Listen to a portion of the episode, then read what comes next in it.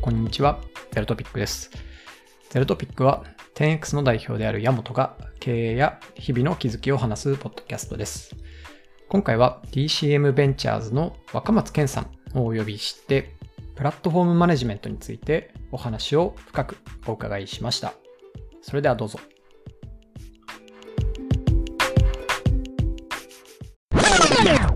健さんの、えー、と簡単な自己紹介をまずはじめにお願いしてもいいですか？DCM でベンチャーパートナーをしているケン若松と申します。で他にもあの CPO 協会の代表理事と、あと、サンサンの、えー顧問、技術顧問を務めております。よろしくお願いいたします。お願いします。ありがとうございます。あの、直近まずその DCM のベンチャーパートナーに、えっと、検査が移られたっていうのが、まあ、すごい大きいニュースで、当然 DCM は我々のこう主要な株主でもありますし、まあ、ここを選択された背景みたいなのって、こうどういうところが背景だったんですか？そうですね。やっぱり DCM が、私が興味惹かれた部分は、このアーリーステージとかシードステージの、えっと、日本の会社に投資をしてるっていうところが非常に、えっと、私たちはすごく興味を持ってまして、やはり長年アメリカで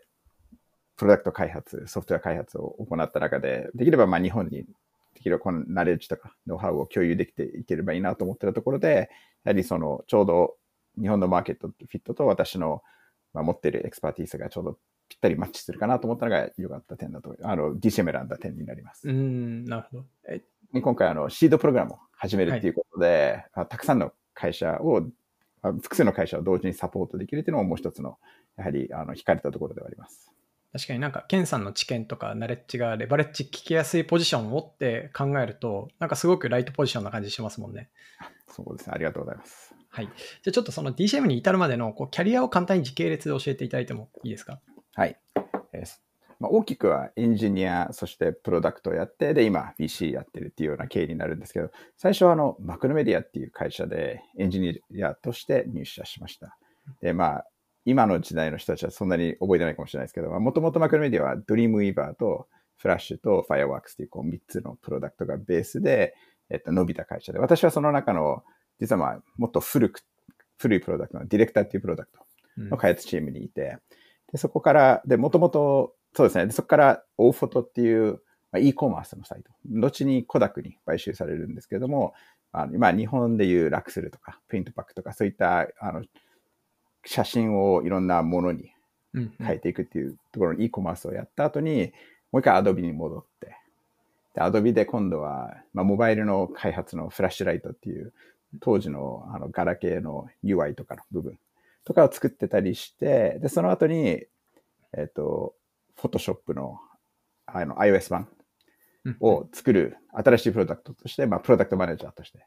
入って、でそこから、まあ、プロダクトマネージャーを続けて、で、ずっとこうマルチメディアをやっていた中で、やはりそのハードウェアに少し憧れずっとあったので、でその、あの、まあ、iPhone がビデオを録画する機能がつく前の時代にあった、その、いわゆる手持ちのビデオレコーダー、今の GoPro に似たような感じの製品の、えっと、ソフトウェアの PM になって、うんその会社が2年で買収す、買収されて2年でシスコが潰しちゃったんですね、そのプロダクト。あらら。で、そこで、そうなんですよ。初めてのリストラになって、で、それで SaaS に行くことに決めて、で、Salesforce に入社して、2011年から約5年ちょっと、あの、本社の方で働いた後に日本の Salesforce で、えっと、日本にちょっとまあプロダクトを中心にこう広めていくっていう中で、えっと、日本に引っ越して、で、日本、Salesforce をまた日本でも4年ほど勤めた後に、えっと、メトリっていう会社、スタートアップに行って、で、そこを約2年、それと同時に CPO 協会を立ち上げて、で、今、TCM ベンチャーズに行く。結構、まあ、まあ、いい年なんで結構長いキャリアを踏んできました。うんうんうんなるほど。でもこれ今お聞きすると一番長いのがもうダントツでその Salesforce の、まあ、US5 年、JP4 年、9年ぐらい。Salesforce がすごく長いのかなと思ったんですけど、そんな感じですか？そうですね。やっぱり Salesforce は、私も入社した時は多分、まあ、SARS、初めての SARS の会社だったし、はいまあ、エンプラも中心の会社であったし、B2B も初めてだったので、正直、まあ、2年続くかなと思っていたんですけど、うんうんうん。あの、まあ、すこれから話す、まあ、プラットフォームをベースにやっていたので、やはり常にこう、イノベーションが生まれるような形になっていたので、うんいろんなことを、最初2年で飽きるかなと思ったら、どんどんどんどん新しいことをやるチャンスもあったので、それで気づいたらもう9年になってたっていう感じになりますね。すごい。すごい、すごいですね。なんか、今日はままさにそこをメインで深掘りたいなと思ってるんですけど、なんかあの、キャリアの中でこの3つぐらいが自分にとって転機だったなっていう、この質問結構便利でいろんな人に聞いてたりするんですけど、こうケンさんが振り返ると、なんか転機3つ挙げるとしたらどこでしたっていう。いや、いい質問ですね。まず最初に、もともと僕実は大学の時文系だったんですよ。僕は文学と歴史を勉強してて、ソフトウェア開発とか、まあ当時、まあ92年から6年ぐらいってあんまりそんなにソフトウェア勉強してる人たちはいなかったんですよね。で、でまあもともとまあ音楽が好きだったり、まあアートも好きだし、なんかマルチメディアにはすごい、あの、普段まあ文学の関係もあって、まあ好きだったのもあり、大学卒業して、ひょんなことからソフトウェア会社に勤めるっていうのが一番大きな転機ではありましたね。まずすごいジャンプだったんですね。すごいジャンプ。だから入社してからプログラミングを勉強するみたいな形だったんで。なるほど、なるほど。当時は本当にエンジニアとかいなくて、当時だから天文学者とか、天文学を学んでた人たちとか、まあ、数学を学んでた人たちとか、その中でちょっとプログラムを作ったことがあるような人たちとかが、まあ、多くの場合もエンジニアに転向している人たちの中でも、これも完全なる文系から入ったっていう形になったのがまあ一つですね。で、その次が、やはり、その5年、5年、6年ぐらいエンジニアをやって、まあ自分はそんなにエンジニアに向いてないなって言った時に、まあいろんな人とランチとかコーヒー飲んだりして相談させてもらった中で、そのちょうどプロダクトマネージャーのポジションがいたんですよ。うん、当時だからまあテクニカルプロダクトマネジメントっていうロールがあって、でそこにちょっとまあもしかしたら自分に合ってるかもしれないと思ってや、やらせていただくことになったのがやっぱり第二の敵で、その、それやることによってまあソフトウェア業界の中に残ることができる。エンジニアっていう違うじゃないか別な形で残るっていうのが大きかったですね。でその後やっぱり大きかったのが、あの、やはりあの、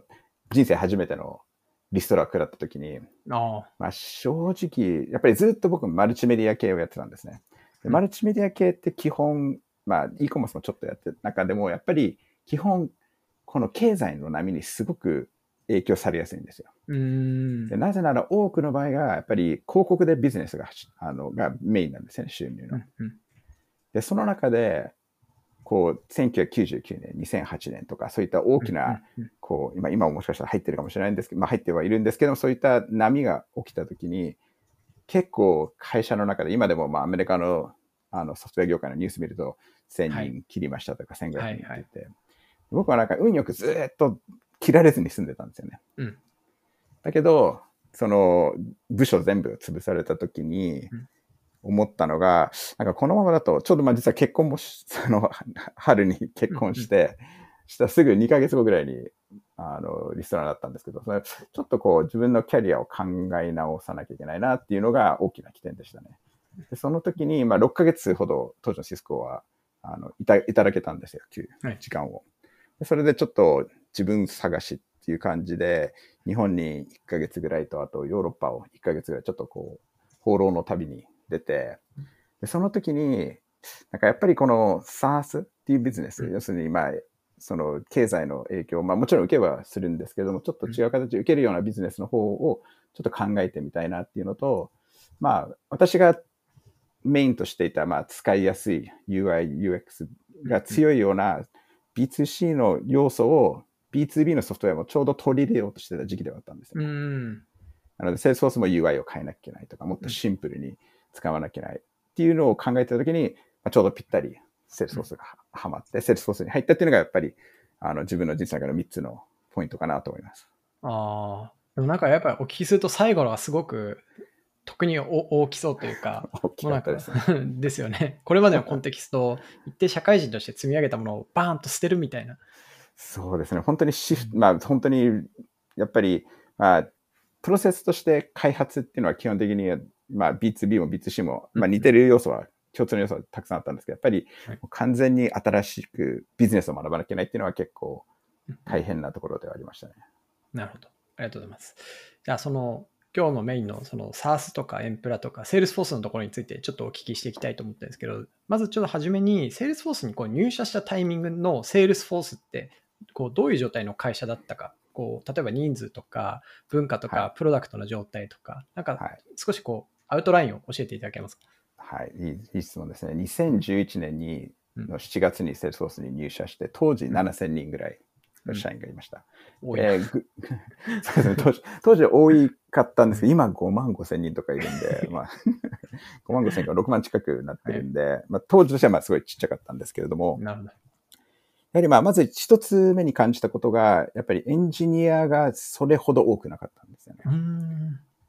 ずっと B2C の会社って基本エンジニアが多いじゃないですか。で、営業はどちらかっていうと、まあ、Adobe の場合とかは、えっと、バーティカルによって営業してる場合が多くて、そんなに人数が多くなかったんですけど、セールスフォースに入社したらもう半分以上が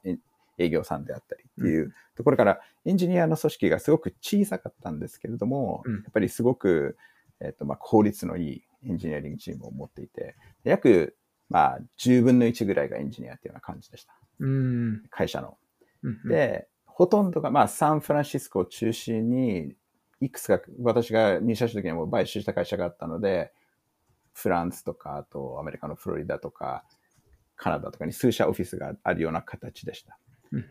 で、えっと、そうですね。だから、で、僕主に大きなメインのプロダクトが、まあ、セールスフォースの、まあ、プラットフォームの部分うんと、一番、まあ、利益が当時大きかったのが、まあ、セールスクラウドっていう、あの、営業管理のソフトと、あと、サービスクラウドが一番こう、伸びていた製品でしたね。で、あとは、社内で、まあ、チャターっていうソーシャルなツールを作ったりとか、えっと、そのすぐ後ぐらいに、マーケティングの会社を買収したりとか、そういったのが、ちょうどその、まあ、もう、社内でははもう、そういった準備をしてたような感じの時うんでした。うんうんなるほど。この時の、その、例えば、トップのリーダーシップみたいなのは、その7000人の会社だとこうどう映ってたんですか？そうですね。やっぱり、もう、私が入社してから、マーク・ベニオフがもう、ちょっと、オフィスにあんまり来なくなったっていうような感じの。うんだから、まあ、ミーティング一緒に私たち、まあ、PM、平 PM レベルで会えることがもうどんどんなくなってきて、うんその代わり、副総理長のパーカー・ハリスうんが、当時、そうですね、CTO と CPO の両方をこう、やっていたような時期でしたね。その代わりやっぱり、あの、パーカー・ハリスと結構いろいろとこう接することができる、すごくいい経験ができるチャンスの時でしたね。なるほど。えーっと、じゃあ、ケンさんから見たときに、パーカー・ハリスってどんな人物だったんですか？いやー、パーカー・ハリスはすごい、すごい方なんですね。やっぱり、あの、まあ、もともと最初のセールスフォースのコードを全部、まあ、全部で書いたのもパーカー・ハリスですし、うんうん。えっと、その私が入社した時にも16年ぐらい、99年からの創立からもう、あの、ああ10年以上会社をこう、ずっと成長させてた中で、うんうその、やっぱりまあ、プラットフォームっていうものに目をつけて、それを会社の中で率先させて、うん。率先して、で、それを、プラットフォームをベースに、実はあのプラットフォームをベースに買収がすごくうまくいくようになったんですね。うーん。なので、あの、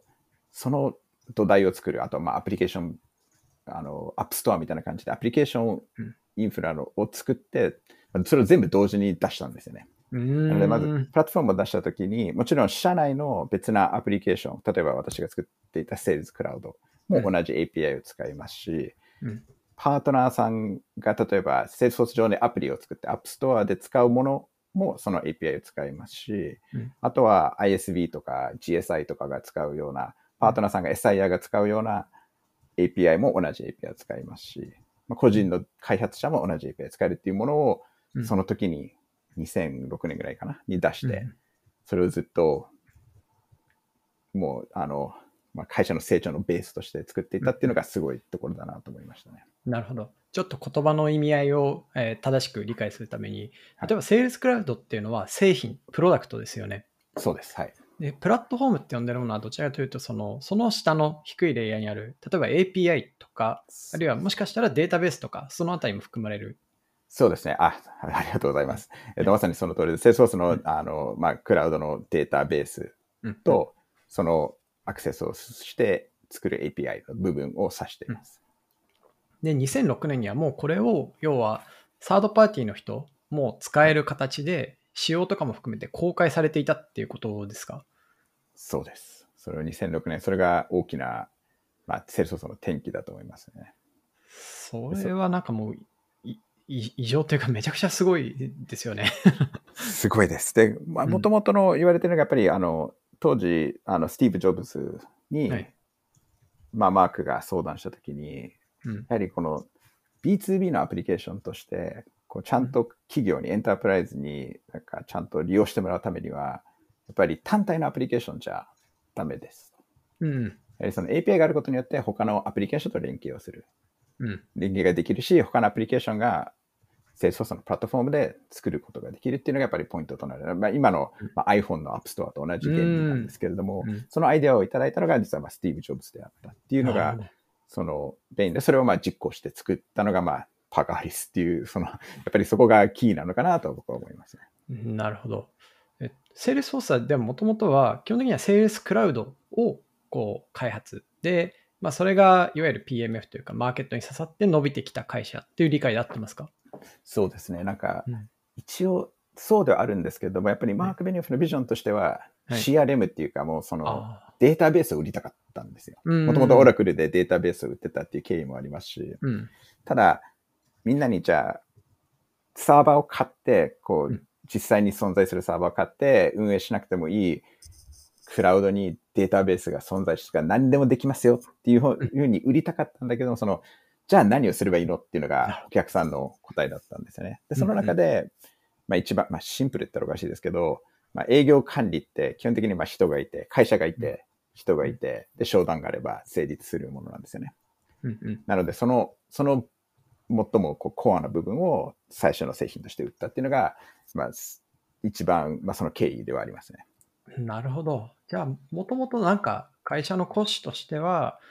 多分おそらく将来的にはそれをプラットフォームと呼んでいたかは別として、そうですね。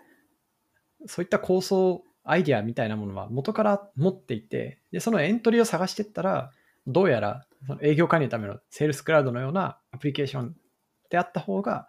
もうお客様は理解しやすい、売れるぞ。なんかそういう順番だったんですかね。そうですね。なんか僕が思うには、やはりその、まあ、セールスソースって最初は、まあ、そういったクラウドにある、クラウドを信用してない会社とかも多かったし、エンタープライズもそんなにすぐには、あの利用しなかった場合が多かったんですけど、やっぱりエンタープライズが利用することによって、で、マークはもともとオラクルでサーバー売ってた経験があったので、いずれそこに持っていきたい場所っていうのは、やっぱりその、どのエンタープライズでも使えるクラウドっていうのはああったと思います。でその中でやっぱりやらなきゃいけないのが、エンタープライズをサポートするためには、まず、まあ、大きく2つああると思っていて、1つがやっぱりその、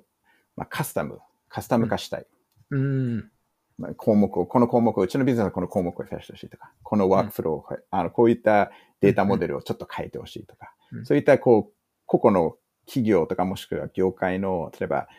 保険だったらこういうデータの持ち方をしたいけど、製造業だったらこう、うん。えっ、と、っていうのがこう、いろいろあって、それまずそのカスタム化をサポートしなきゃいけないのが一つと、あともう一つがやっぱり、その連携とワークフローの部分ですね。うん。うん。うん。なので、他のプロダクトと連携をさせて、自動化したり、ワークフローを作ったりっていうのをやりたいっていうのが、やっぱりエンタープライズをサポートするためのキーとなる部分ですね。で、そこがやっぱり、プラットフォームがないとサポートできないっていうのも、マーク・ベニフはやっぱり、オラクルの経験上知ってたっていうのがポイントになると思いますね。なるほど。セール操作、あの、そのこれは前以前、あの、個別にお話伺った時に聞いた話ですけども、やっぱりその1社目の超巨大企業が来たことで、そこにすごい舵を取る圧力になったっていうふうにおっしゃってた。そうなんですよ。はいそうなんですよ。マーク・ベニフが、まあ、当時、あの、バンカーメ、バンカーアメリカっていう、はいあの、大きな銀行の契約を取ってきたときに、やはりその時はまだプラットフォームが存在してなかったんですよね。うんうんだけど、銀行のために、やっぱりデータモデルを変えなきゃいけなかったんですよね。で、それを、清掃数の中で、まあ、変な意味でやっちゃったんですよ。もう仕方なかったんですね。まあ、当時のオプションがなかったので、まあ、金融、それも大きくまあ言えばバンクオブアメリカ用に作ったものがあって、それが、やっぱり、それをやったことによって、いろんな他のお客様に障害が起きてしまったんですよね。うんうんで、それをやった後に、このままじゃダメだってなって、API ファーストのプラットフォームを作りましょうっていうのが大きな起点になりました。ちなみにそのバンカメのコードは今でも、あの、セールスフォースのコードベースの中に入ってます。えー、なんかよくある、あの、三木谷さんの書いた楽天のコードがまだ楽天にあるみたいなのに近い話ですね。全く一緒です。全く一緒ですね。もう、もう切り離せられないっていう。これタイミングとしてはこれが何年ぐらいなんですかね？そうですね。まあ、2006年にそれが起こったので、僕は入社する前だから、はいはいはっきりの日程はわかんないですけど、まあ、にうん多分おそらく2000、上場してから2005年とか4年とか、そのぐらいのタイミングなんじゃないかなと思います。で、そこから舵を切ってプラットフォーム化に、えー。一気に移っていったってことですよね。そうこれですねプラットフォーム化をやっていくときに起きるジレンマ、これまさに僕らも今迎えているジレンマだなと思っていて、なんか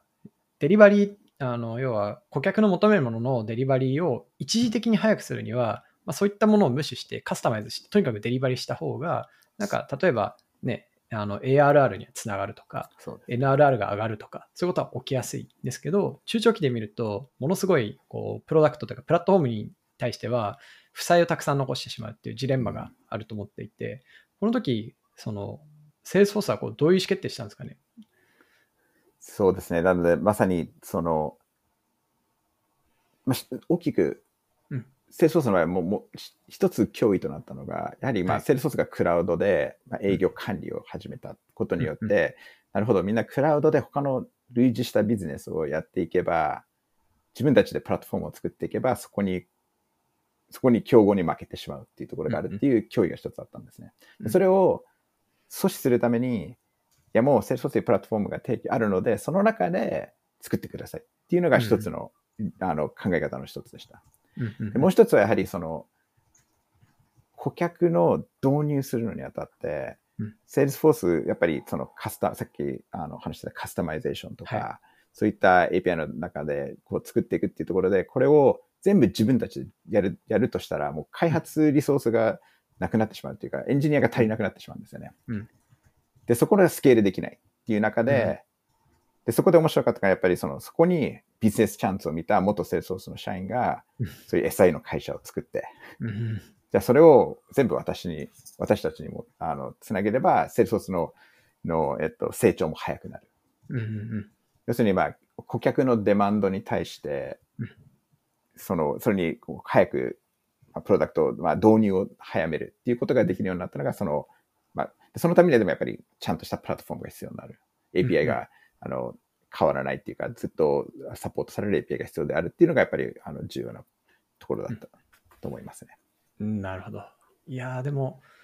その一つのアプリケーション作ってる会社、データベース作ってる会社からプラットフォーム作る会社にするには、やっぱプラットフォームを作るための組織も必要だし、だからプラットフォーム、まあ、API を、まあ、まずは多分社内のメンバーが正しく理解して使える状態にしなきゃいけないし、さっきのサードパーティーのアプリアプリケーションストアみたいなのを開くのであれば、サードパーティーのベンダーもそれに沿って何かを作れなきゃいけないってなると、結構もうプラットフォームを作るってことに、専用の人材だったり、ケイパみたいなものを会社として新たにつけていかなきゃいけないじゃないですか。はい。そこができているっていうのがすごいし、ケンさんまさにそこで働いてたんですかね？プラットフォームチームのお仕事は、私は、あの、その、アプリケーション側の方のセールスクラウドセールスクラウド側のはい。せじゃあ、セールスクラウド側からは、プラットフォームチームってどう映ってて、どういう仕事のコラボレーションの仕方してたんですか？いや、もう、もうとにかくすごい人たちです。やっぱりその、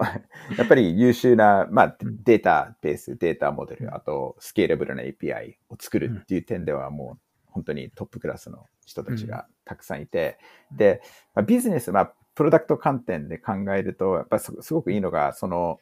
やっぱり、た今、たくさんの会社がこうマルチプロダクトとかに行ってるじゃないですか。でその中で、やっぱ共通した要素がもういくつかもあるんですよ。認証であったり、うん。まあ、データの呼び方で同じ、うん。同じデータモデルとか同じまあデータを複数のところでまあまた作んなきゃいけない、再現しなきゃいけないっていうのをやっぱり一箇所にまとめて、それをみんな使ってくださいねっていうふうにこう作れるプラットフォームチームってあるっていうのがやっぱりセールスフォースの強みでしたね。なので、なんかほぼ毎年新しいなんかビジネスを出してるっていうか、まあ買収してそれがはい成功するっていうのはやっぱり同じ API を、ほぼ同じ API を使っているっていうところがやっぱり強みになるんですよね。で、そのためにはでもどういう人たちが必要かっていうと、やっぱりその、すごく、まあ、データに詳しい、まあ、大量のデータに詳しい、あとはそのデータモデルを、と API を構築するのに詳しいチームが必要なんですけども、逆に言えばまあ、アプリケーションのエンジニアがそこを知らなくてもいいんですよね。ああ、なるほど。もうただ API を、まあその、だから本当に iPhone の iOS じゃないですけども、そのうんうん AP、こう、別に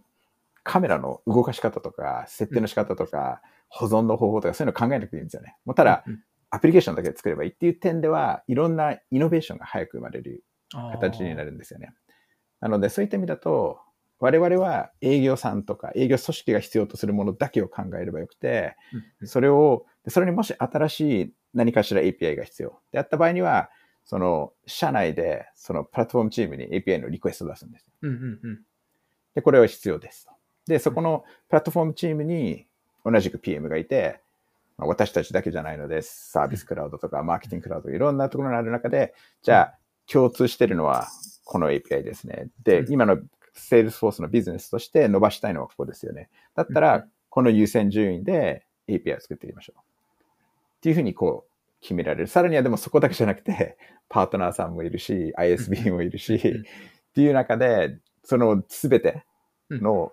ニーズを優先順位をつけるっていう中では非常に大変で、まあ、難しい仕事ではあるんですけども、それができてるから伸び、あの、まあ、うんグロースとかイノベーションができるっていうのが強みですね。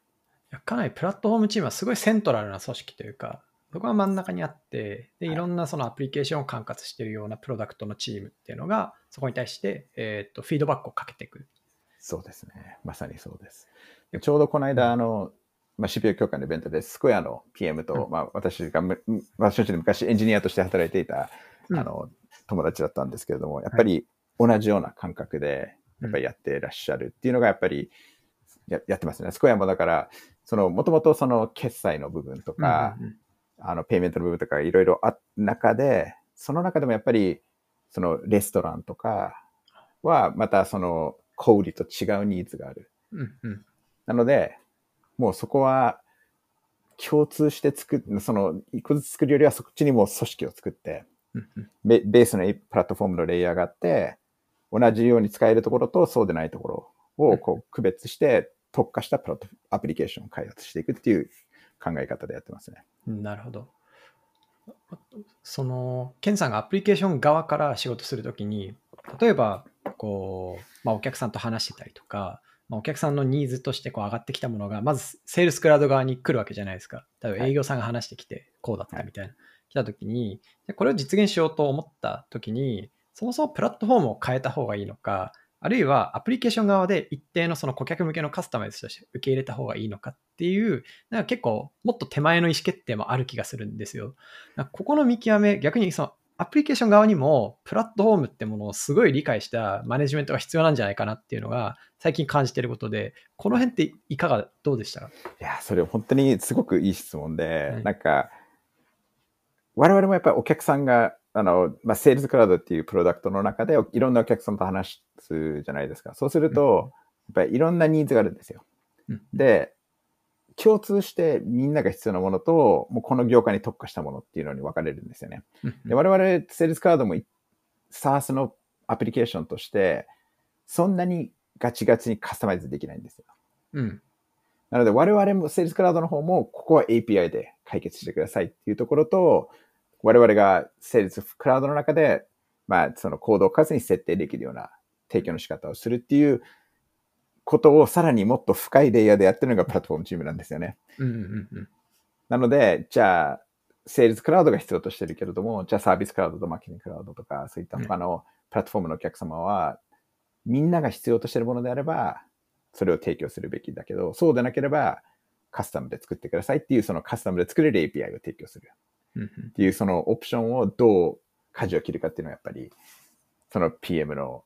すえっと、力量というか、あれですよね、実力ですよね。そうですよね。じゃあ、ケンさんがこう、初め入ったじゃないですか。じゃあ、セールスクラウドの PM としてまずジョインしましたってなった時に、初め、いや、プラットフォーム何それっていう状態じゃないですか。はい。ここここうどうやってキャッチアップを進めていったんですか？プラットフォーム側をどう理解していくかというか。いや、そこは、あの、大きく、まあ、私の、まあ、やっぱりメンタリングとして私がを雇って、あの、トレーニングしてくれたプロダクトマネージャーがいて、で、彼にいろいろとこう、こういう新しいプロダクトを提案すしたんですよね。で、その時に、まあ、彼はもう、その時も6、7年ぐらい PM を、うんセールス官と PM やってたので、うんこれはこのとこれと、この3つはできるけど、この4つはできないです。なぜなら、うんこの API が存在しないからです。っていうのをこう、綺麗にわかりやすく、そのコードと、あと API、あの、あの、デベロッパーの API を見せてくれながら説明してくれたんですよね。はいはい。で、ああ、なるほどなと思って、それで、じゃあこれを作作るためには、そのプラットフォームチームの PM を説得しなきゃいけない。これって、このビジネスニーズありますよね。うんうんうんで、これをやれば、まあ、Salesforce という会社のビジネスにこう貢献します。だから作ってくださいっていうふうにこう作って、で、まあ、ユーザーストーリーを渡すんですよ。うん依存性のある、デペンデンシーのあるユーザーストーリーを渡して、うんで、作ってもらうっていうようなところが結構大変な作業でしたね。いやーこの説得するときの材料って、やっぱりいわゆるビジネスインパクトというか、このぐらいの MRR がまずは積めるし、ポテンシャリこのぐらい増えるっていうタムの広がりみたいなものっていうこうビジネス的な側面とか、なんだろう、他にこういうインテグレーションの可能性が広がるので、こうお客様に提供価値がこのぐらい広がるとか、なんか、割と情報って統合的なのかなって想像するんですけど。そうですね。例えば僕が一つやった例の中で言うと、2015、6年ぐらいに Salesforce は AI をこう、うんうんをメイン、メン、メンと出していくっていうのが、あの、うんビジョンに入っていたんですね。はい。で、AI をうまくお客さんに使ってもらうためには、やっぱり綺麗なデータ、構造化データが必要なんですよ。うんだけど、Salesforce の結構当時の大きな課題の一つが、重複したデータがたくさんあったんですよね。ああ、なるほど。例えば、誰かが名称を持ってきて、その名称を入力して、じゃあそのデータがすでに Salesforce に入ってるっていうことを知らずに作ってしまうと、うんうんその、その後に商談とかを紐付けた場合にはどっちにつければいいか分かんないとか、うんまあデータがバラバラになってしまう。そうするうと AI の、まあ、機械学習の精度が下がってしまうんですよね。はいはい。なので、実は僕がやり、や、作ったのが、その重複を、こう、チェックする新規のププロダクトだったんですよ。うんなので、まあ、入力しながらデータベースで確認して、実はこれもありますよ、マージしますか？とか、そういう、もうすでにこの3つぐらいそ存在してるの、これ全部まとめますか？とかっていうのを作ってたんですけど、それってはい、売り上げにはそんなに貢献しなかったし、うんうんあの、ユーザビリティにはすごく良かったんですけれども、うん。まあやっぱり、全然、せ あの、売り上げには貢献しなかったなか、してはいなかったんだけれども、会社のビジョンとして必必要なものだよねっていう意味では、まあ、プラットフォームの人の、まあ、PM にとっても、やっぱりすごい理解しやすい。うん。なるほどなっていうふうに理解していただいて作ってもらったっていう経緯がありますね。だから、そうですね、その、目先の MRR だけではなくて、会社のビジョン。ここ、この先、こういうプロダクトもやりたいんだよねっていうふうな感じでこう説明すると、あなるほどね。じゃあこれは重要だねっていうふうにこう、理解していただけるっていうのが、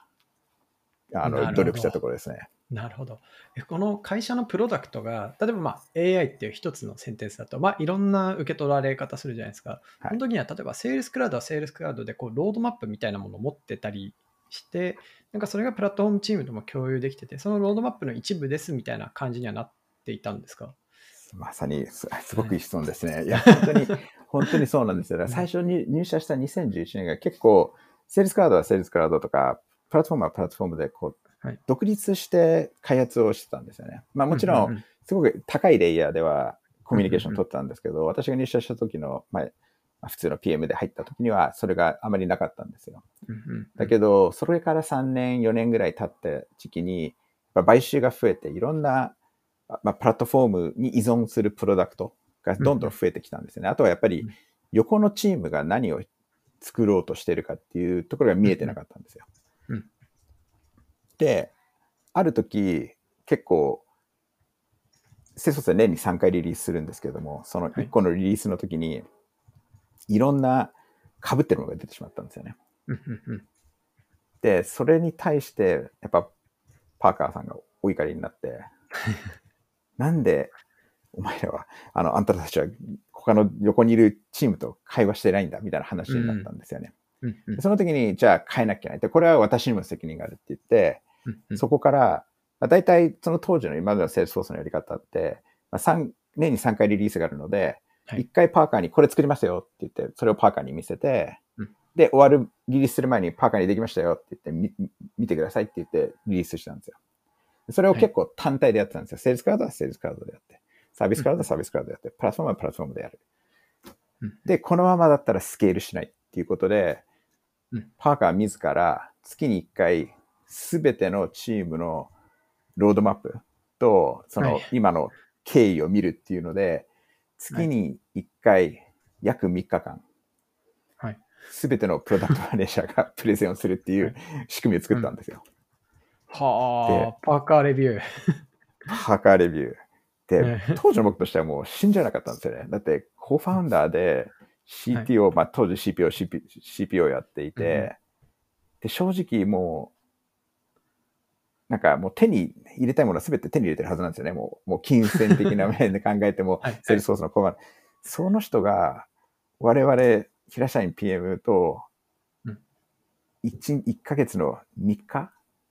過ごしてちゃんと向き合ってくれるっていうのは、やっぱりこれはパーカーの凄さだなっていうふうに感じましたね。でもそれをやることによって、そのさっき話していた同じものを作作ろうとしている。例えば1個のチームがうんカラーピッカーを作ろうとして、このチームがカラーピッカーを作ろうとしていたら、もうその、その日のうちに、うんなんで、あ、はい、じゃあこう会話してねって言って、ちゃんとそこでストップをかけることができる。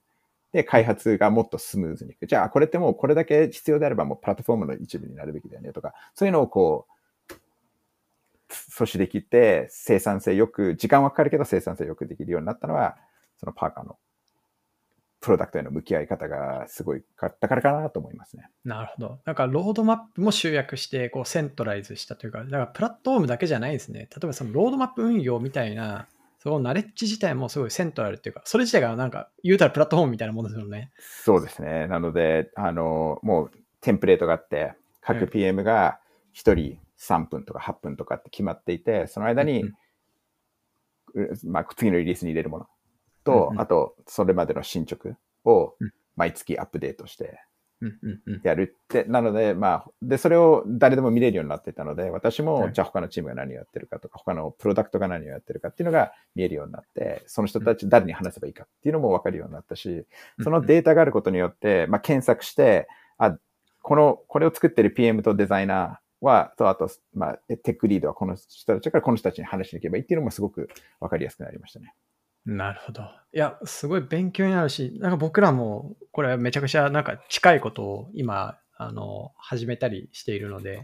なんかそのテンプレート見てみたいなって思いましたね。ぜひもう今度、あの、再現します。ありがとうございます。ぜひください。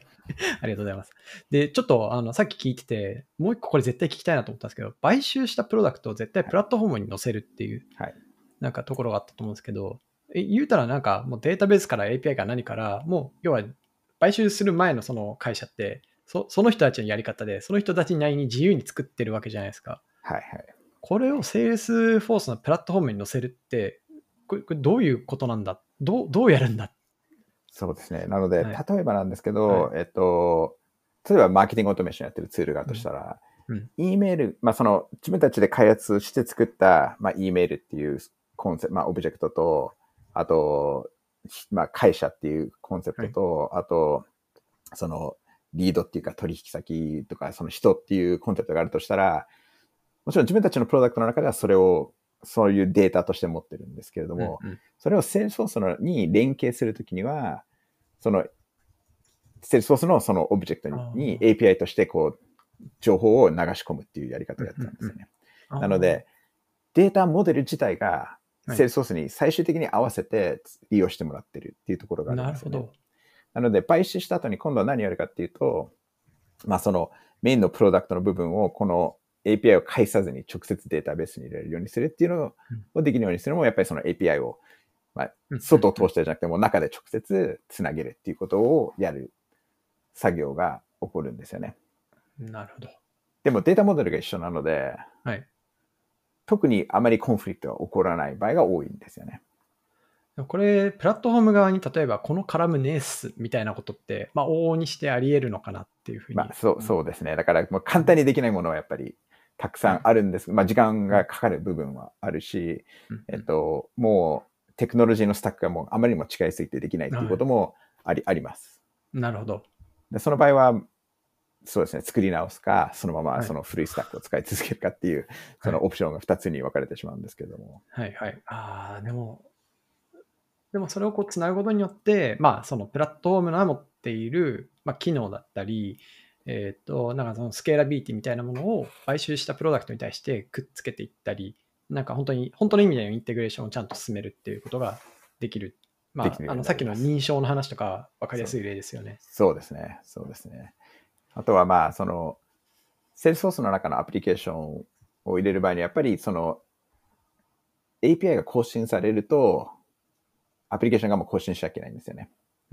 そういうのがまあ必要なくなってくる。ので、もう本当に直接話してやっぱりスピードも速くなるし、セキュリティも高くなるし、パフォーマンスも良くなるっていうのが、やっぱり買収した後の特典にはなります。うん、なるほど。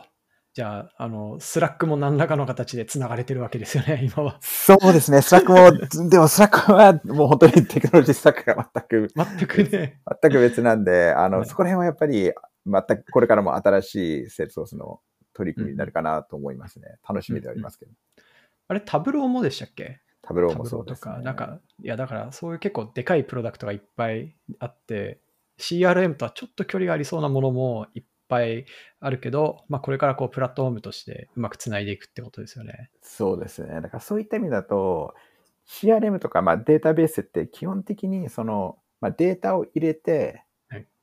で、データをある意味見に行かなきゃいけないんですよね。うんうんうんで、その見に行った時に、そのより理解しやすくするっていうのが、やっぱりまあタブローの部分。確かに。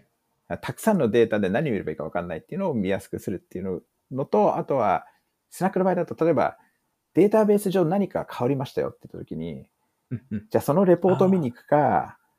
ログインしなきゃいけないんですよ。はいはい。それか、セールスフォース上に通知を持っていく。確かに。セールスフォースのアプリを入れてなきゃダメなんですよね。うんうんそれを今度、スラックっていうチャンネルがあれば、はい常にオンで、常に簡単にレスポンスができる。確かに。っていうのができれば、例えばじゃあ、えっと、営業のこの商談が入っあった商談がちょっと金額安くしてほしい。それを承認してほしいんだけどいいですかって言って上司に来た時に、そのセールスフォースを開かずにスラックで OK ですって言って承認 approve って言って金額を変えて、 approve を変えるっていうことができれば、できるのが、まあ、将来のスラックのビジョンのところになりますね。ああ、それは強いですね。そうですね。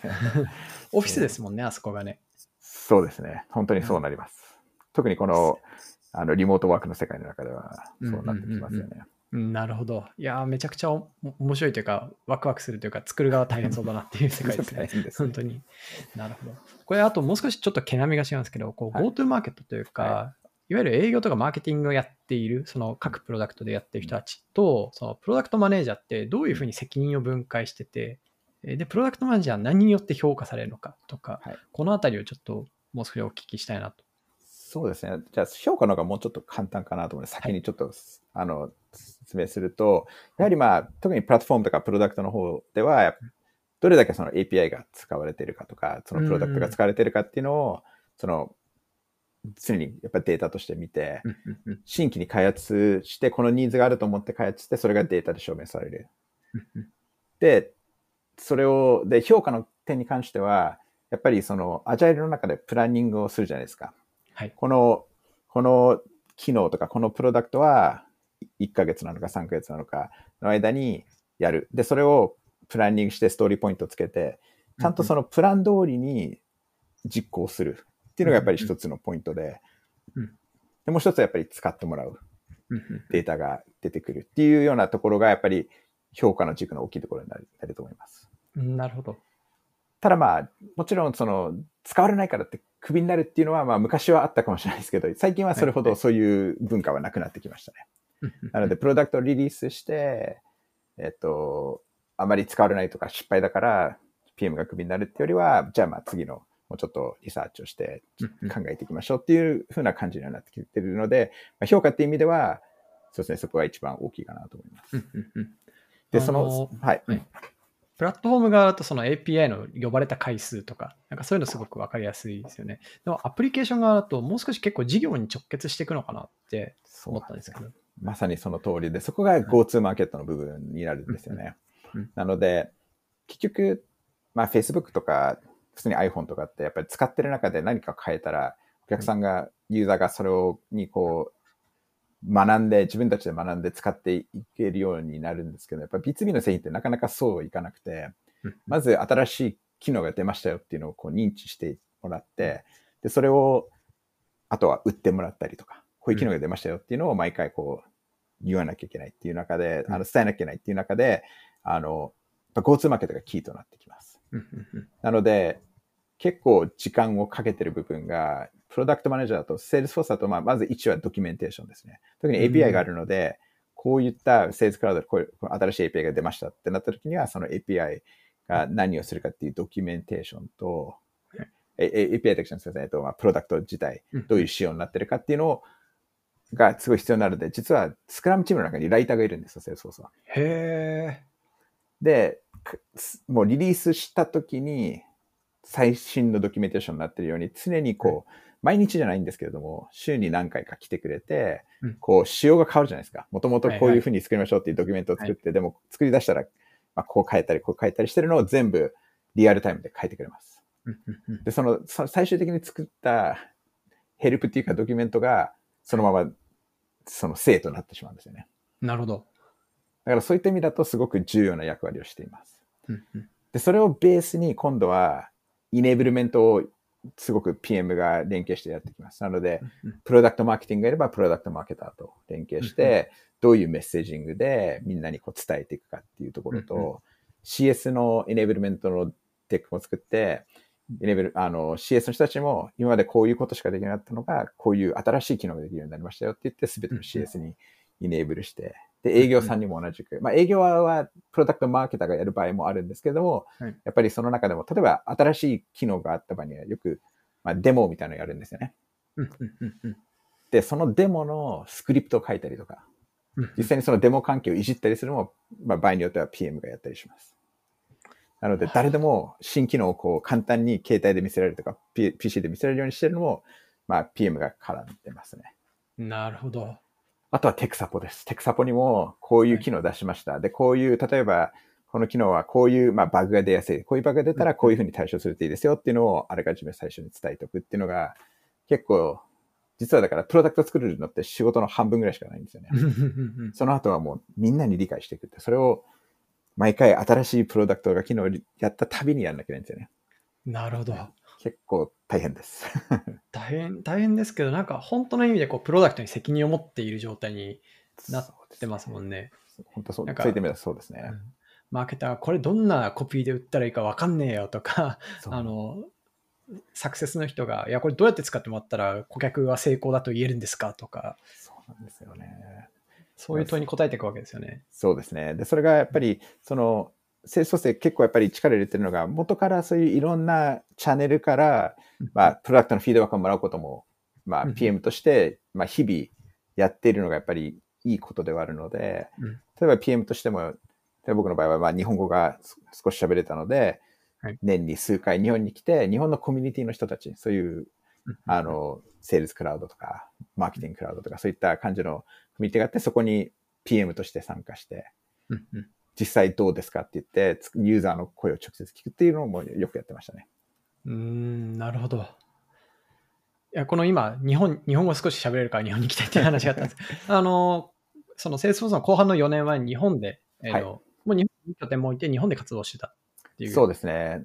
今で言う、あの、アウトバウンドプロダクトマネジメントに近いものになります。アウトバウンドプロダクトマネジメント。そうですね。あの、もともとプロダクトマネジメントって、まあその、プロダクト作りの中で、いろんなお客さんの声とかを取り入れて、仕様とかを、こう、とかリクワイアメントをどんどん、こう、作っていくっていうのがベースだったんですけどうん、やっぱり、今の、まあ、セールスフォースの規模の会社になって、やっぱ顧客が増えて、ニーズが増えて、バーティカルも増えてってなるとうん、もうひ PM がその声を拾い切ることができなくなってしまうんですよね。うん。それを、まあ、もちろんプロダクトマーケターからは入ってくるし、CS からも入ってくるし、営業からも入ってくるんですよ。でもその情報ってやっぱり、ちょっとこの営業寄りだったり、サクセス寄りだったりするんですよ。やっぱり自分の商談をクローズするためにはこれを作ってほしい。うん自分が持ってるお客さんたちが成功するためにはこれを持ってほしい。でもそれを、じゃあ、その、自分たちの KPI じゃなくて、プロダクトっていう中で見たら、それをこう、標準化しなきゃいけないんですよね。うんでそれをやるっていうのが僕、当時の僕の、僕がやっていたことなるほどの一つです。だから日本っていうマーケット、日本が当時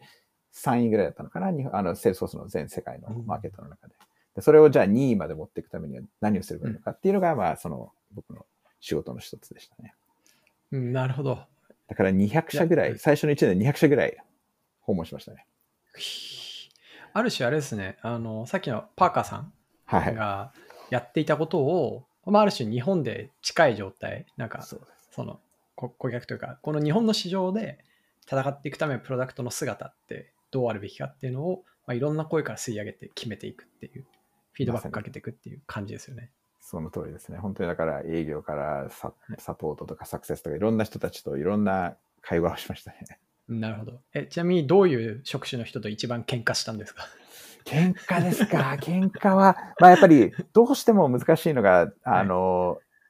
やっぱり大きなお客様がいて、はい大きなお客様、おこの商談取れば、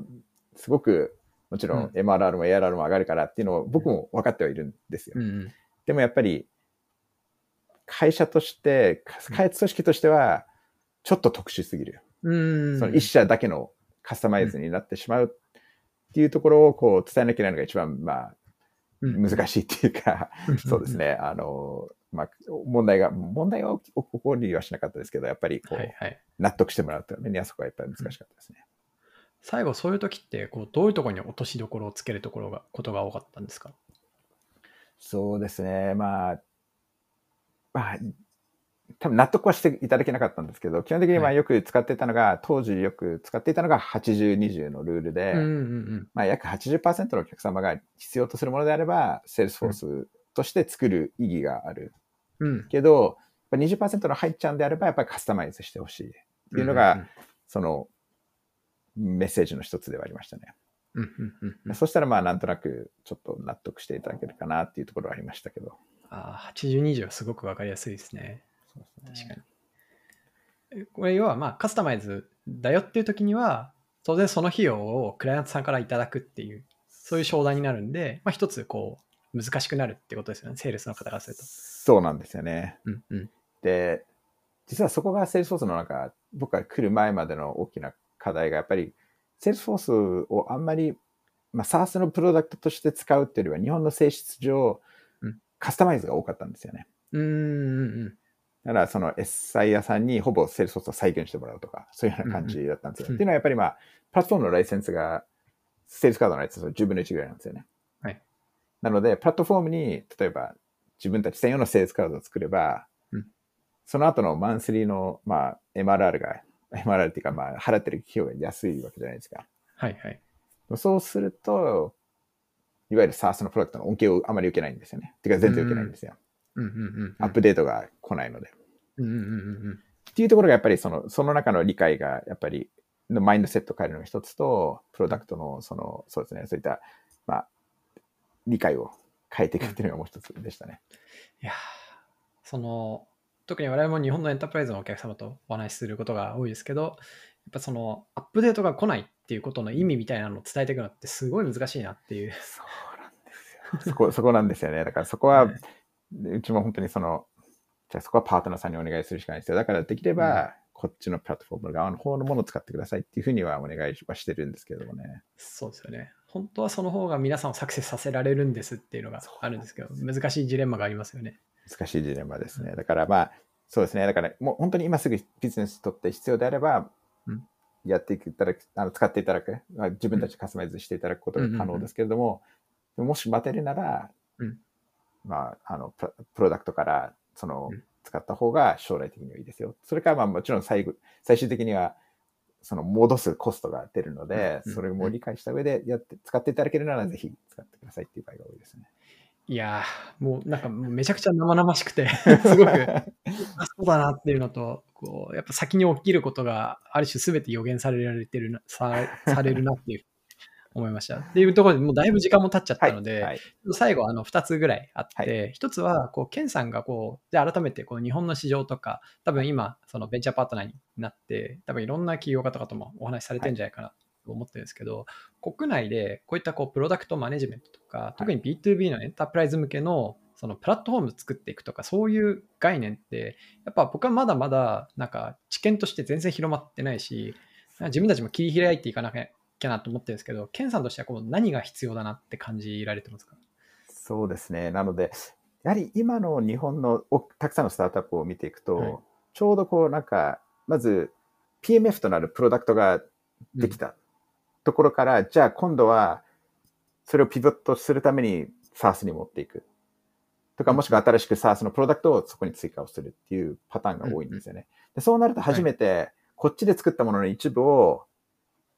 うん SaaS のプロダクトに使うかもしれないっていうところが出てくるんですよね。そうすると、うんうんその、ど、誰がどっちのコードのオーナーシップを持つのかっていうところが、多分おそらく出てくる会社が出てくると思うんですよ。はい。で、やっぱり SaaS のビジネスを提供するってなると、常にもう99.999%はサービスが提供できるクオリティじゃなきゃダメなわけじゃないですか。うんうんうんなので、課題が何、もし何かバグが起きたとしたら、すぐに直せる。そのコードを責任持って常に保ってるチームがいるっていうのが必要になってくるんですよね。うんうんうんで、それを、やっぱりスケールするためには、プラットフォームが必要ですよねっていうのが一つとあともう一つは、最近、やっぱり一つのプロダクトを作って、マルチプロダクトに行く会社がすごくたくさん増えてきてると思います。はい。でその中でそれを1個作った、2個目作った後に、3個目、4個目を作るときに、プロダクトを作るときに、それをあらかじめ想定して、何が必要になるかなっていうのを考えて作ると、やっぱり、どっから段階でプラットフォーム化しなきゃいけないよねっていうのが出てきてる会社が増えてきてると思います。うんうんうん